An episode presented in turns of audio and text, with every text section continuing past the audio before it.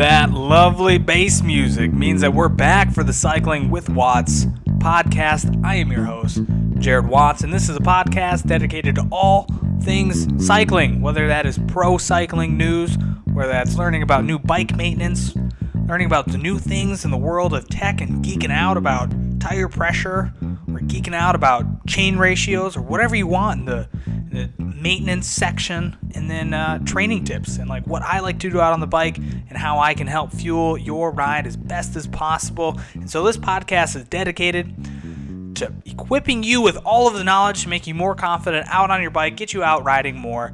And uh, yeah, thanks for joining me. You know, this is episode seven. I'm just starting on this uh, this podcasting journey, and I'm I'm so glad that you're here with me today. So I hope you enjoy the episode. We're running through stages four, five, and six of the Vuelta preview stage seven, which I'm recording this Thursday night, releasing it Friday morning. And so Friday morning stage is stage seven of the Vuelta. We're gonna get into the tech clinic where ooh at the Vuelta there's some cool stuff going out and Campy just released something new. Technically not released, still unbranded on a pro rider's bike. So stay tuned for that. And then we're going to get into how to apply chain lube correctly. You thought you were doing it right? You were probably doing it all wrong. Completely, completely wrong. Just kidding. But no, there is a there is kind of a right way to apply chain lube and what's the best way to do it. And then we're going to talk about carbon soled shoes. Why you need to move away from your nylon based shoes to a carbon soled shoes. Yes, you're going to pay for it, but it is so worth it. You're going to gain a lot of watts, which is my last name, hence the Cycling with Watts podcast. So we're going to roll that sting music and get right into it.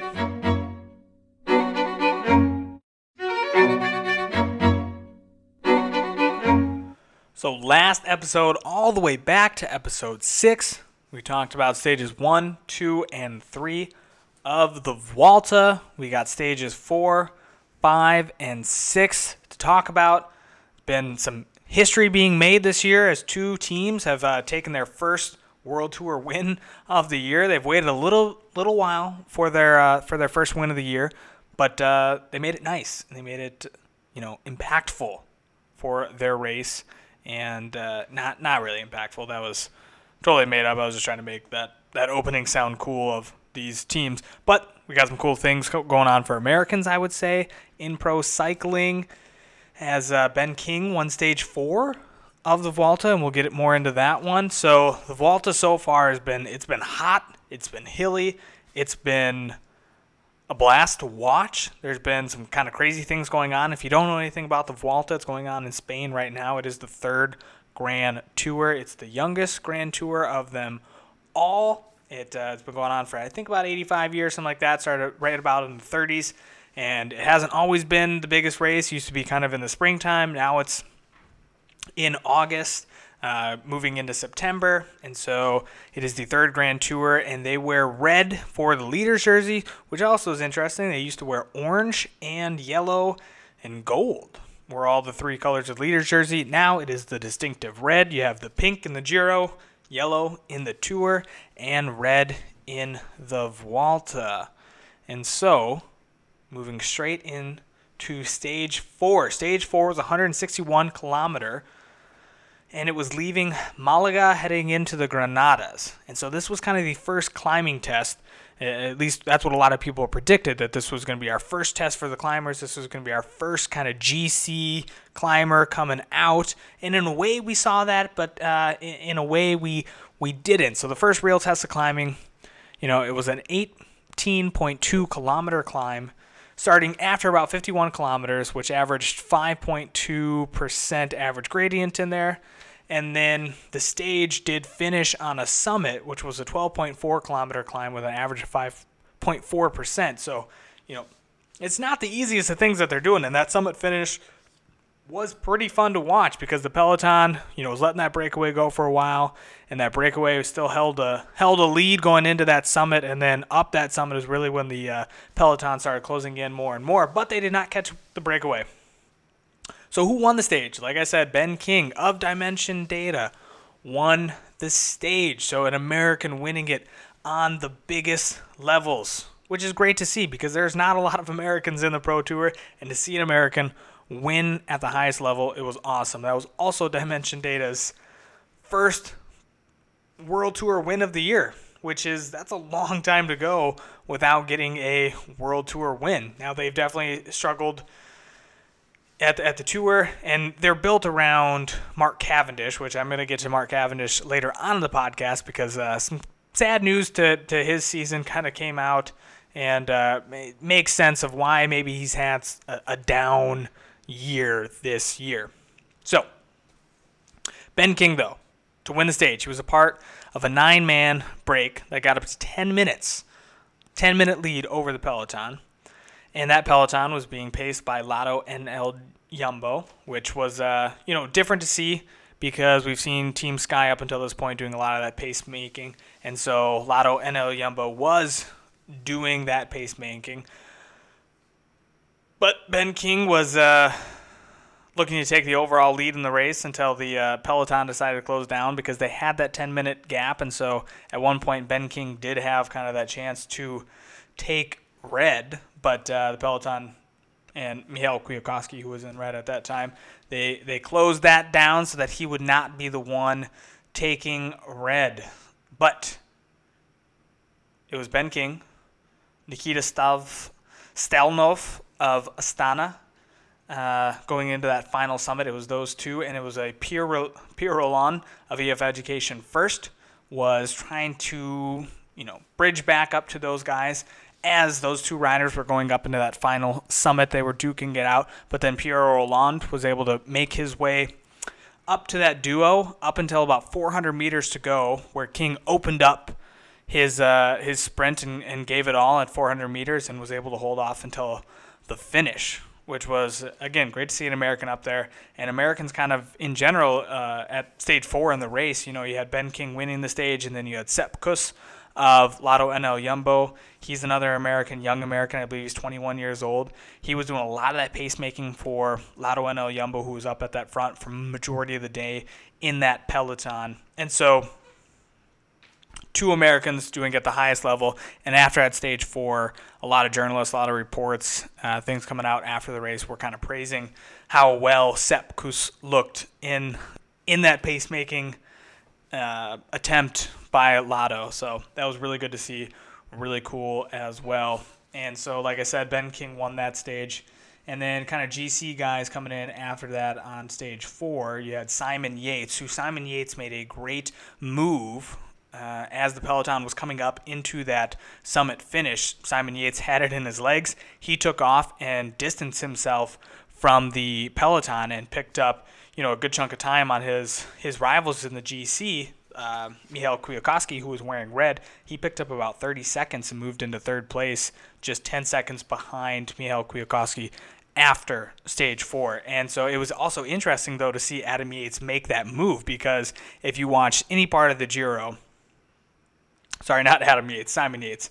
Adam Yates is his brother. He's also in the race and playing a, probably a domestique role, or will play a domestique role for Simon as they move into the next next weeks and really get into the mountains. But Simon Yates in the Giro held a, a lead for a long time. The Giro was wearing pink there and just cracked late on uh, in, in, the race. And Chris Froome ultimately won. But their team said that, and, and Matt White, their director sportif, was saying that you know they maybe just pushed it too far. They pushed it too hard. They tried to chip away too much at the Giro, and that they've learned from that experience, so that they're not going to be doing those types of things come the Vuelta. Well, you know, you say that, but then you attack with you know not that mo- not that much left on the final summit and on a very long day of climbing to begin with you attack in that last part of the race and take a few seconds back. So it was kind of contradictive but it worked out in the end for Yates. He had the legs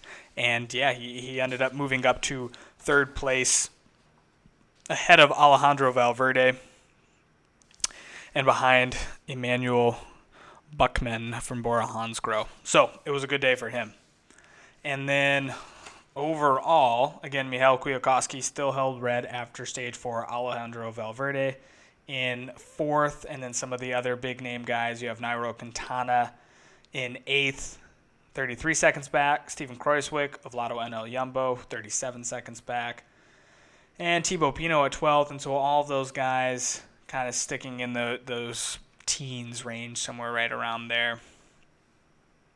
And so again, uh, another thing that uh, has kind of been an overarching theme for the Vuelta has been been the heat, and especially after stage four, people were were feeling the heat and talking about it considerably after after the stage about how hot it was and just how hard it is to function. And I think that really came came into effect though in the, some of these sprint stages and sprint stages to move forward.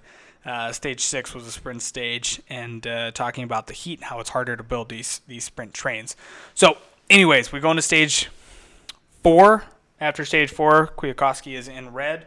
Now we are on to stage five. Stage five was a hilly, hilly uh, parkour that uh, is described by the Vuelta's website, but we know that kind of every stage is hilly. So if it says that it is a hilly stage, it might actually mean that it's a mountainous stage.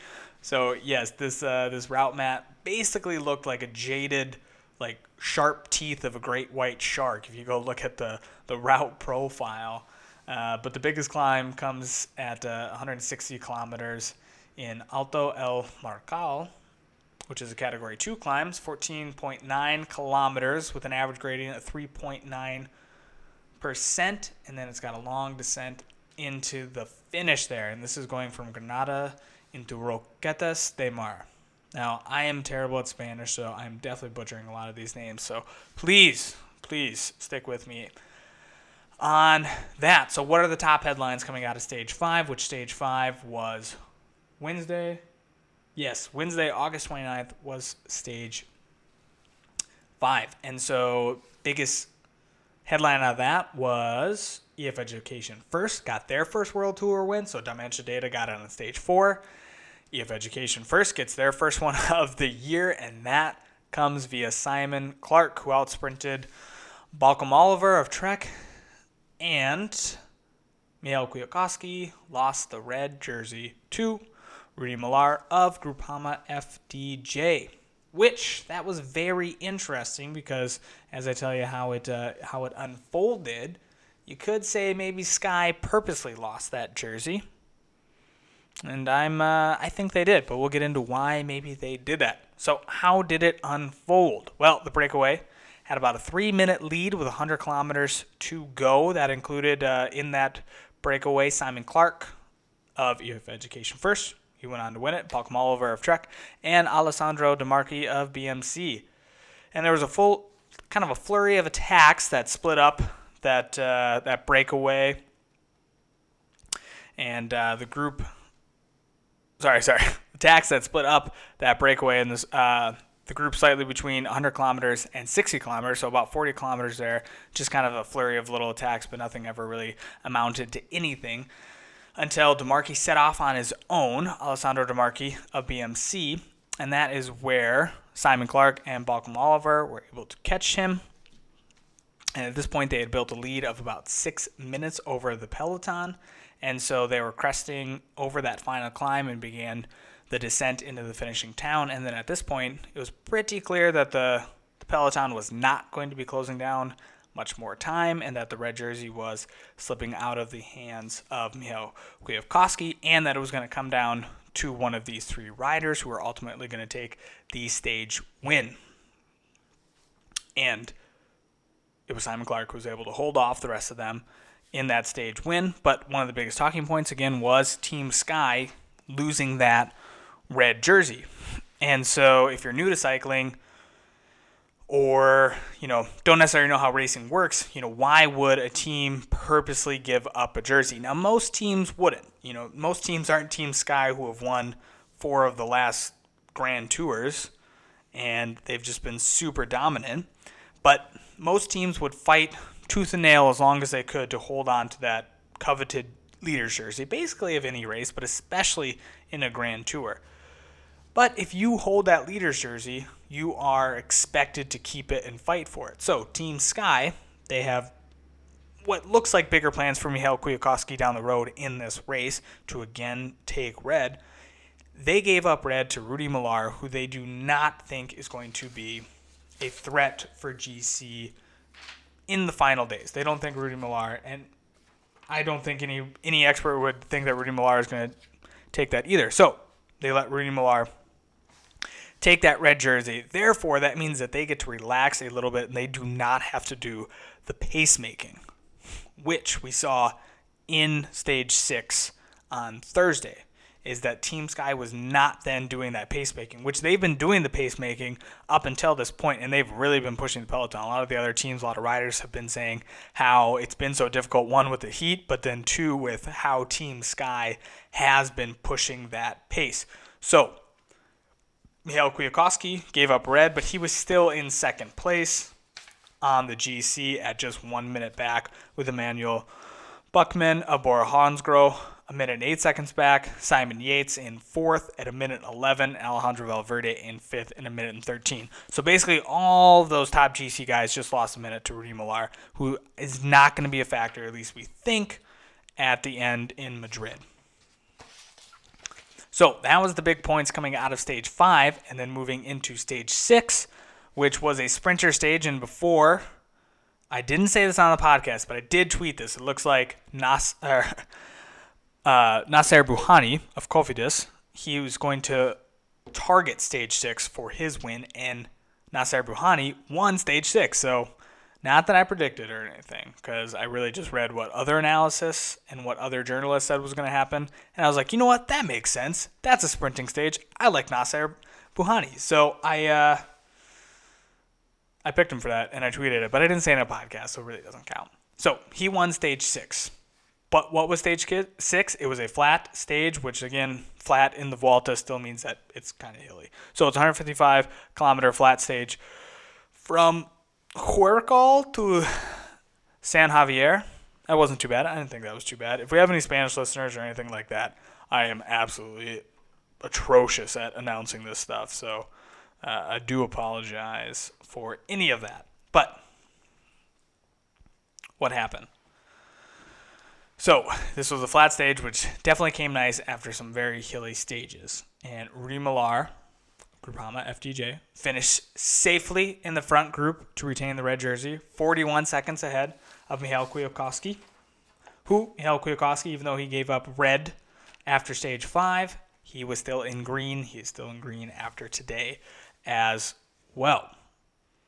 So, but the story of the day in the GC battle was that a minute 45 was conceded by Kelderman and Thibaut Pinot when the bunch fragmented through a combination of crashes and crosswinds uh, throughout the day. And so one crash did come with a sharp right hand corner in La Union as a number of riders went down in the center of the peloton, including Mike Teunissen of Sunweb, Fabio Felline of Trek Segafredo, while many more were caught back in the back of the crash and then high winds later on. High winds and Bora pushing the pace at the front of the peloton just split that peloton into a number of echelons. But in the end, it was Nacer Bouhanni of Cofidis who won a bunch sprint to out sprint Danny Van Poppel of Lotto NL Jumbo and Elia Viviani, who has absolutely been tearing it up this year for Quick Step Floors. So now we move on to stage seven, which is a 185 kilometer hilly stage from Puerto Lumbreras to Pozo Alcon. So yes, that sounds uh, that sounds about right. I think I did pretty good on that one. So this is a hilly stage, and it doesn't look like there's too many steep sections. So I think this will be another day for these sprinters, but it could also be a, a key day for Alejandro Valverde or Michał Kwiatkowski if they want to take that risk. You know, it's a it looks like it will probably come down to a bunch sprint. But you just never know with exactly how hard these climbs are going to be, what that heat is going to do, if there's any unlucky crashes. But it looks like it might be a day for a rider like that. Uh, there are two three category climbs. The first one comes at 117 kilometers in, and the second one is with 12 kilometers to go. So I hope to see Michał Kwiatkowski Michał Kwiatkowski in red later on down the road. I still think Simon Yates has the best chance, the best team around him to win the overall, but we will see as the rest of the story unfolds. So now let's transition into some transfer news. And I got to say, this is a there's a lot of pro cycling news going on, and I'm not going to get to everything, But I'm just gonna try to touch on a uh, a couple things because there's stories coming out about like Team Aqua Blue who just they're done, absolutely done. And it's like new news is coming out every single day. So I'll get into that after we go through a couple of transfer news. So I'm excited about this one. Gavin Mannion of UHC.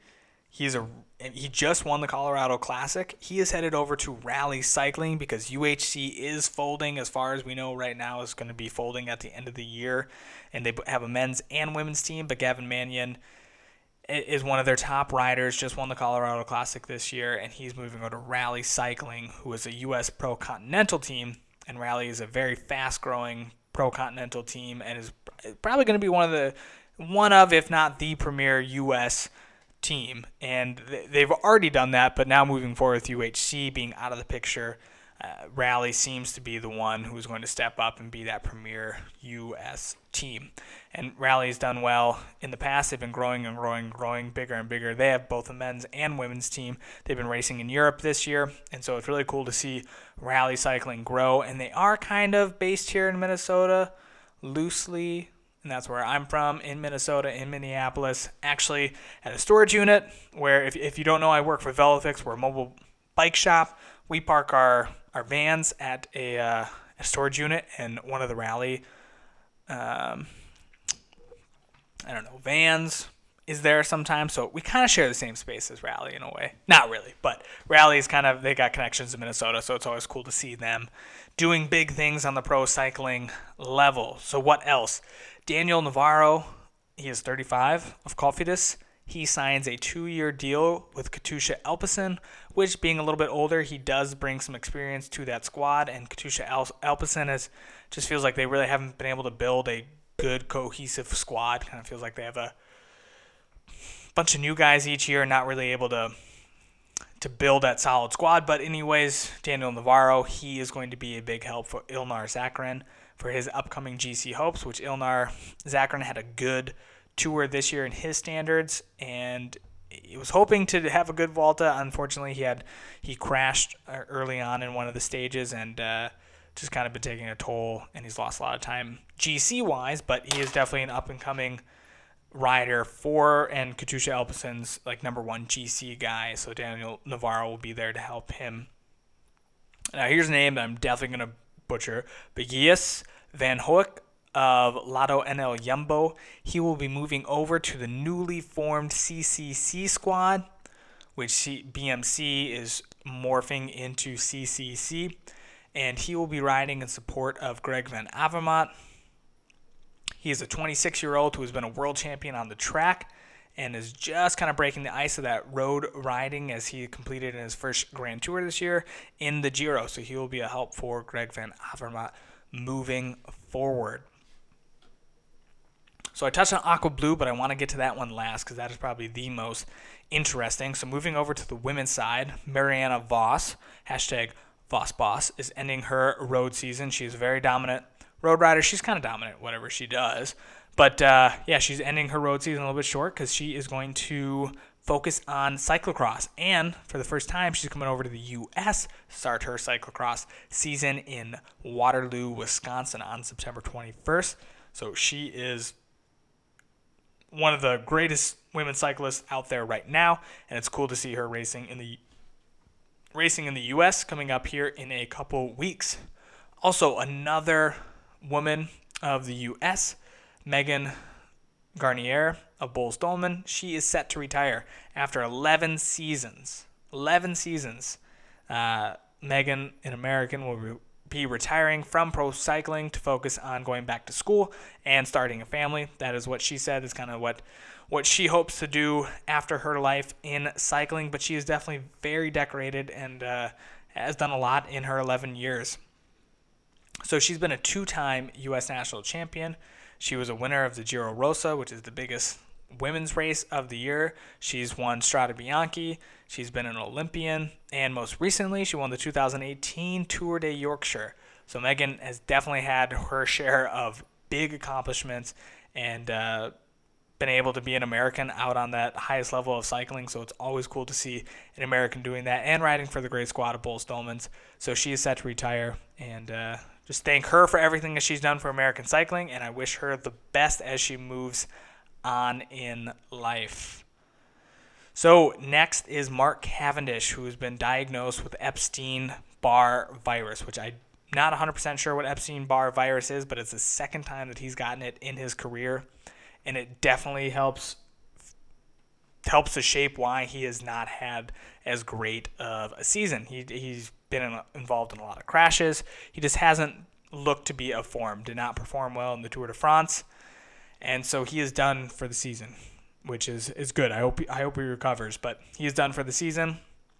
So Mark Cavendish has got Epstein Barr virus. So now on to Team Aqua Blue. Team Aqua Blue is an Irish squad. They were started at the beginning of last season, and their hope was to be kind of this new age cycling team that was going to be self funded. That they were not going to get a ton of money from sponsors, but they were going to be self funded, selling things through websites, selling things through that Aqua Blue name.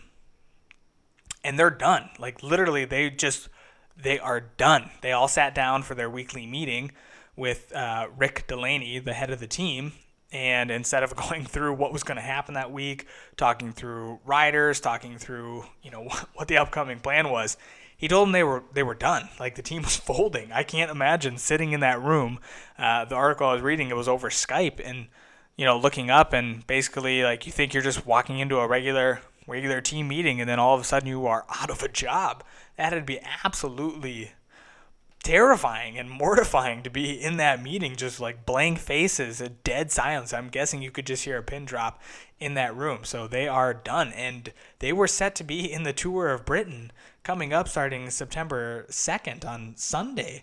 And I think they just found out this news maybe Monday or Tuesday of this week. And they're not riding in that race. They're out of a job. And uh, Team Wiggins will be uh, filling their spot in the Tour of Britain, which I am a fan of of that team. So it'll be cool to see them up and coming. But unfortunately, it's because Team Aqua Blue is done, and uh, you know Rick Delaney now more. I mean, it's like more news is coming out about this every single day, and Rick Delaney just basically he left. So they had that Skype call, and Rick Delaney after they hung up the phone.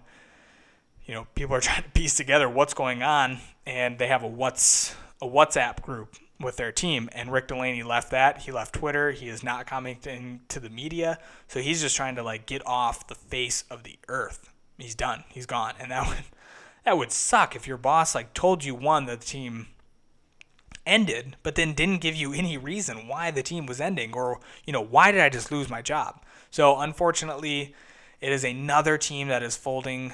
Well, they've already folded, not even at the end of the year. That are not even going to finish out out the year, but another team lost to uh, to that, and, and, it's sad. And their biggest thing that they say is basically that they didn't get the invitations that they needed for grand tours or races in general to make that money and get their riders out there, get sponsorships out there, and stuff like that. And I'm guessing they weren't selling enough to fund the team, so sad to see them go. All right, so that is it. That is a wrap on pro cycling news. Like I said, there's a there was a lot to get to this week, especially with the Giro going on. Not the Giro, the the Vuelta going on. And so uh, there's definitely more to come in episode 8 of Cycling with Watts podcast, but we're going to transition now over into tech news, which we don't have a ton of tech news this week. I would say uh, one of the biggest things to kind of come out is ENVE.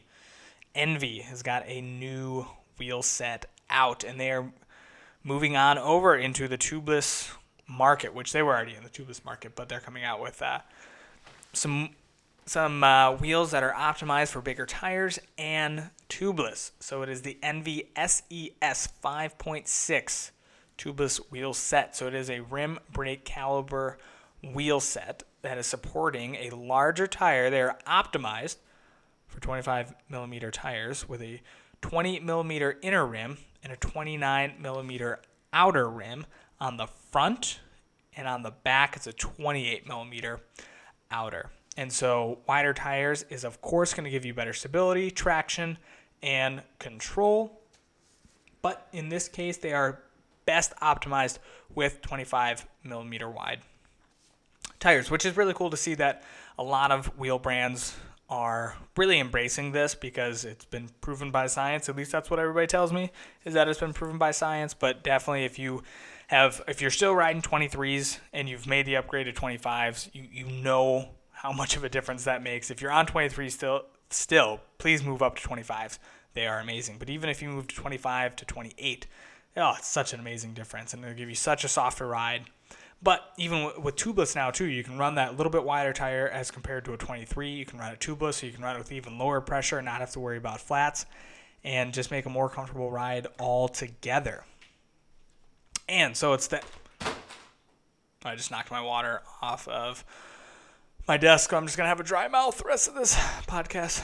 So what I was gonna say though is it's the ENVE SES 5.6. It's the 5.6 because the front wheel is a 54 millimeter deep rim and the rear it's a 63 millimeter deep rim. And ENVE claims that this is the fastest wheel set. Nah, just kidding. It's the it's a faster wheel set than their predecessor, the SES 4.5 wheels, which I would hope that it is faster than their predecessor. I love every bike company that comes out with something new. This is the fastest one compared to competitors. Every, I mean, everyone says that, but I would hope at least it would be faster than their previous version. So that is ENVE's new wheels. And then what else? Courtesy of GCN. If you watch the GCN, they do amazing stuff. Global Cycling Network on YouTube. It is awesome. But they were showing a 12 speed Campy. 12 speed Campy Road rear mech. And so that is pretty cool.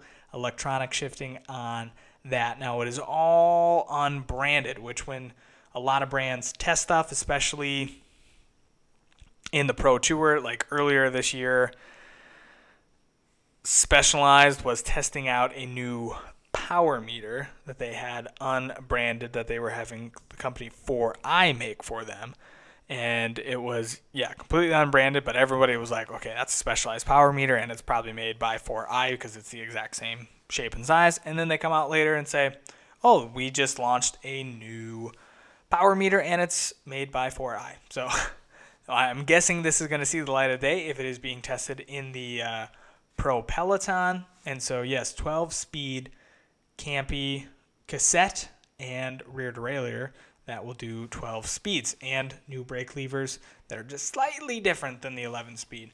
And also at the Volta, the European TT champ, Victor Campenaerts of Soudal, is riding a 62 tooth, 62 tooth, one by TT bike, which a 60 tooth, that is like, you could fit a steak on there, probably like a 16 ounce you know, T-bone steak, you could fit, you know, the biggest baked potato you've ever seen onto there.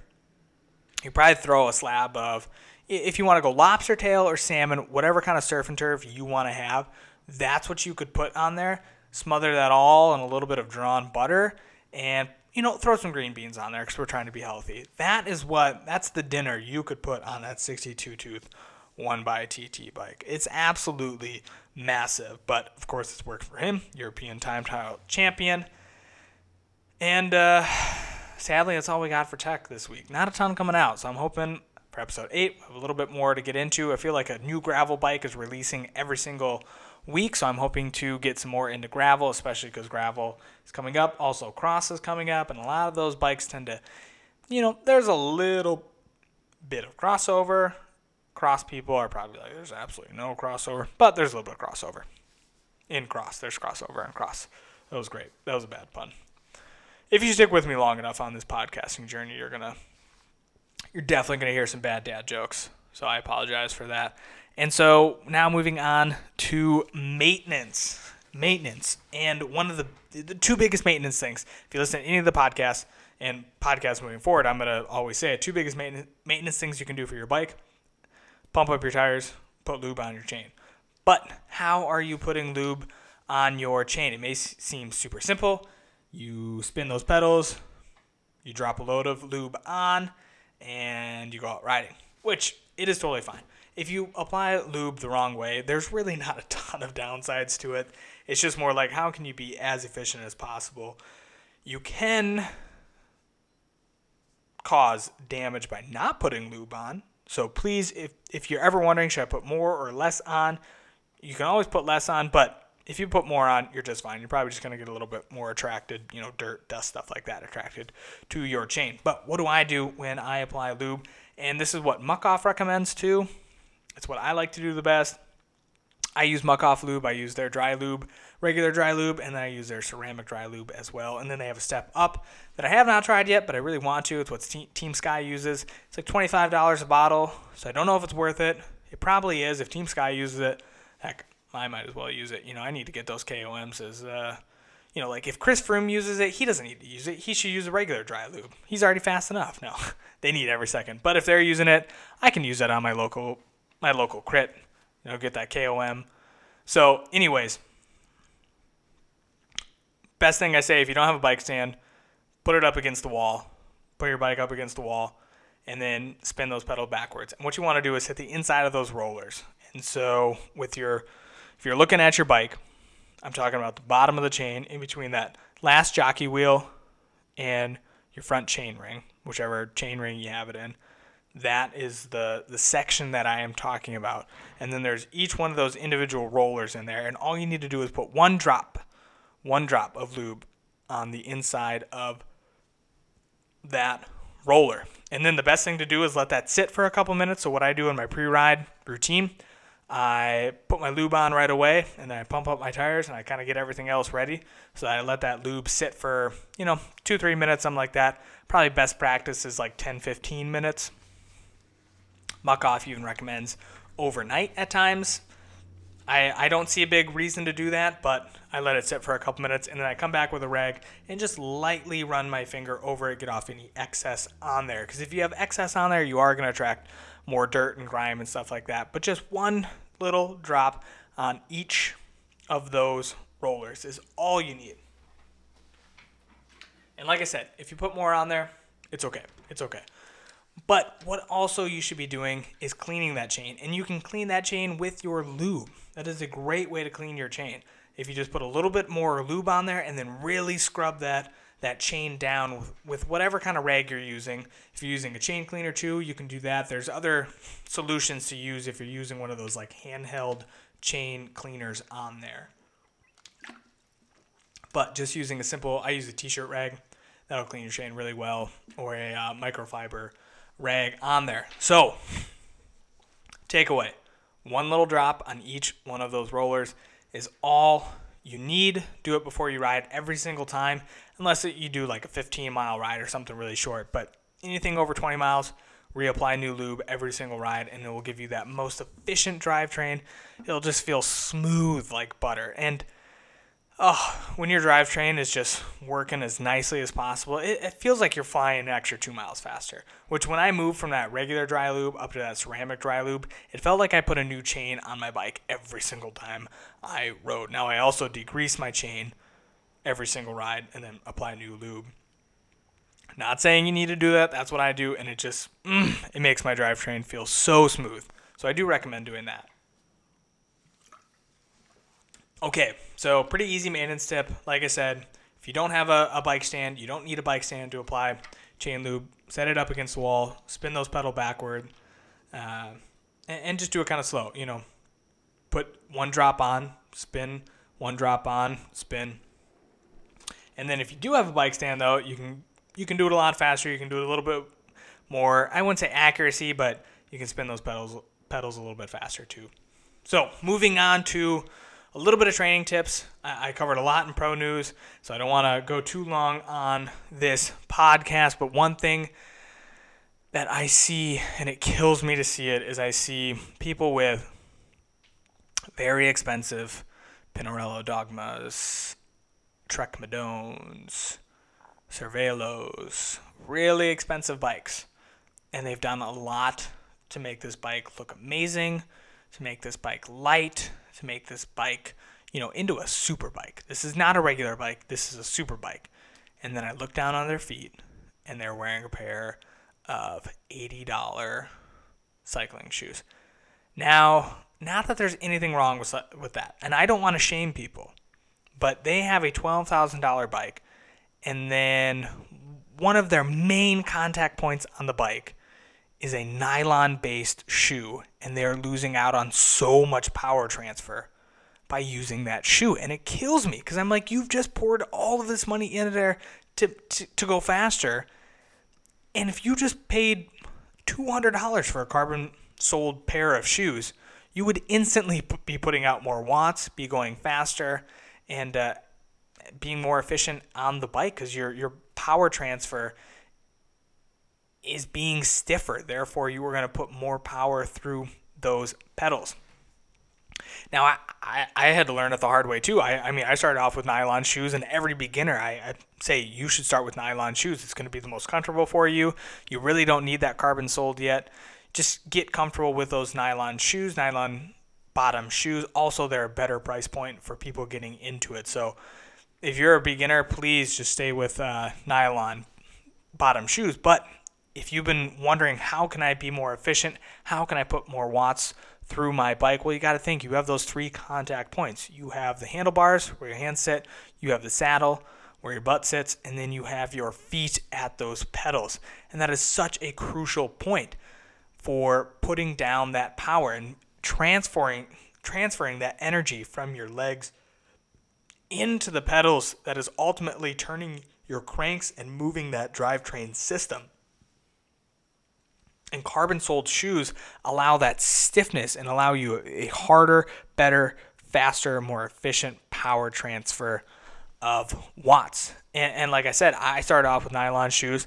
Then I went up to a Giro shoe that had Easton EC70 uh, carbon bottom on there. And EC70 is still a carbon based shoe, but is the lower end model for Easton, and then I moved up to the Giro Empires, which I love those shoes, but they have the Easton EC90 on there, and it, it's just it's a world of a difference. Every time I moved up to a better shoe, it, it made so much different out on the bike. I could see a difference in my speed, a difference in my wattage output, a, a difference in how I just felt. I felt more powerful out on the bike. So if you are really looking at a cost-effective way to put down more watts, to get faster, to get those KOMs, to do better in your local crits, whatever that is, if you are still riding an, a nylon bottom shoe or you don't have that top level carbon shoe, I would highly recommend putting that money into it. Because when you look at how to get more powerful on your bike, how to save weight, how to get more aero, it is usually very expensive. And putting an extra $100 into your shoes, I know it's still a lot of money, but it is not outrageous and it's doable in a lot of people's incomes. And it's a great way, a great way to get more watts. And and I use on my road bike, but also cyclocross, my commuting bike. I have the same pair Giro, uh, both road and mountain bike, but I'm like I can't go back to a nylon bottom shoe. I, I just can't, even if it's for commuting, even if it's for whatever. The only reason I would do it is going to maybe if I was going to go on a long touring, but probably not. I know Giro uh, released a knit shoe that used the EC70. I might reduce down to the Easton EC70 carbon bottom shoe for that knit upper, but probably not. I haven't bought them yet, so I haven't done it. But I, I just love the stiffness that it gives me now. And it's like, why would I want to waste any energy by a simple choice of my shoes. Like it's not going to give me any more comfort. I, I don't want to waste any energy and know in my head that I could maybe be going a split second faster if I had carbon. So carbon bottom shoes all the way for me now. And you're really not spending a ton more compared to a lower end carbon shoe uh, or a nylon shoe, you know, jumping up maybe $100, $150, but it is definitely worth it for all the things that you can upgrade on your bike. That is a super, super easy way to get some more watts, get some more speed, get some more power, get more efficiency, and they just freaking look cool. So you, you know, make that full kit look pro. You know, it's super, super big to get everything matching. And uh, usually those higher end shoes just, they just look a little bit more crisp out on the bike. Now, not saying that your shoes don't look crisp but the higher end shoes, of course, they put more money into research and design, so usually they end up looking just slightly bit slightly bit cooler, a little bit more pro. So that brings us to the conclusion of episode seven, cycling with Watts. And I thank you so much for taking the time to listen to this. I really hope you got something out of it. Hopefully, out on your next ride, you're gonna feel so much smoother because you put lube on the right way. At least, even if it's all mental, I don't care. You know, even if it's all mental, that that's a that's a big deal in cycling, as you know, watching these grand tours. But uh, no, no, thank you for listening. If you want to get more, you want to get more connected with me, you can go follow me on Twitter, Instagram blog website at cyclingwithwatts.com. Instagram is at cyclingwithwatts. Twitter is cycling with Watts, but it is cycling WTH Watts. I could not spell out with, otherwise my handle would be too long. So that is all the ways you can consume me outside of just uh, listening to my voice over your phone speaker, your headphones, your car, wherever you are listening to this. So, again, thank you, thank you, thank you so much. I'll be releasing another podcast on Tuesday. We're going to try to get into a regular schedule of releasing podcasts on Tuesday mornings and Friday mornings. And hopefully, I can mix in something called a Saturday special where I'd like to do uh, interview people from around the cycling culture in Minnesota. Uh, nothing confirmed yet, but I'm hoping that that's the plan. So next Tuesday, come tune in for episode eight of the Cycling with podcast, Cycling with Watts podcast, and we're gonna let that uh, that Sting music play us out. So hit it, orchestra.